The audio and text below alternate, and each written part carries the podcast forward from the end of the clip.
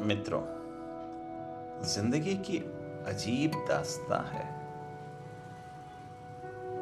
जहाँ से शुरू होती है, वहाँ खत्म नहीं होती। और जहाँ खत्म होती है, वहाँ से शुरू भी नहीं होती है।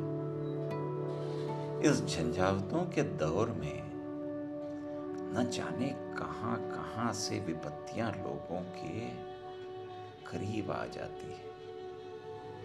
और विपत्तियों का पहाड़ उन पर यूँ टूट पड़ता है, जैसे कि विपत्तियाँ उन्हीं के लिए बनाई गई।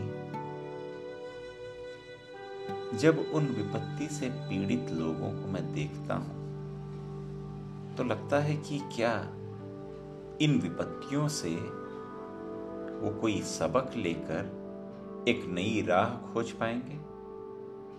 लोग कहते हैं कि विपत्तियाँ उन पर आती हैं जिनमें सहने की क्षमता होती है।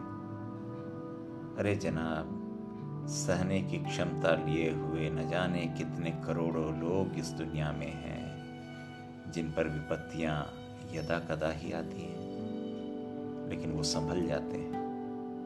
लेकिन ये जनाब, जिन्हें आपने संभलने का मौका नहीं दिया, विपत्तियों पर विपत्ति उनके ऊपर आपने ऐसे अधिरोपित की है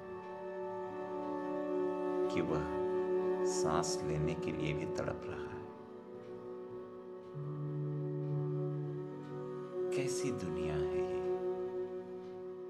जहाँ पर अमीर अमीर होता चला जा रहा है, गरीब दिन ब दिन करीब। इतनी असमानताओं के बीच में, इतने विपत्तियों के बीच में एक पापी पेट के सवाल को लिए हुए।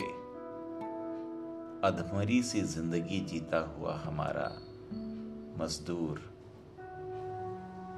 बहुत दूर है उससे वो संतोष, वो सुख, वो आनंद, जिसे देखने को तड़प उठता है वो।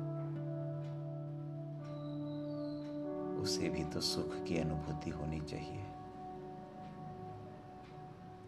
उसमें भी तो जीने की जिजीविशा जो वो लिए बैठा है, उस जिजीविशा के साथ तादाद में स्थापित करने के लिए कभी तो खुश होने का अवसर उसे भी मिलना चाहिए।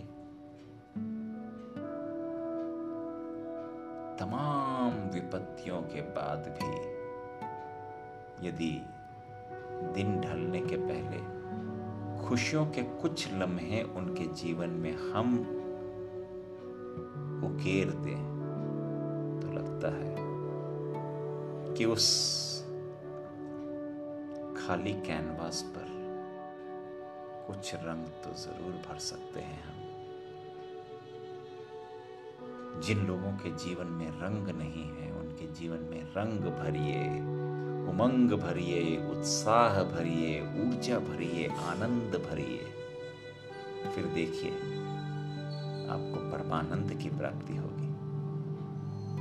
कभी वो करके देखें जो आपने कभी किया नहीं हो।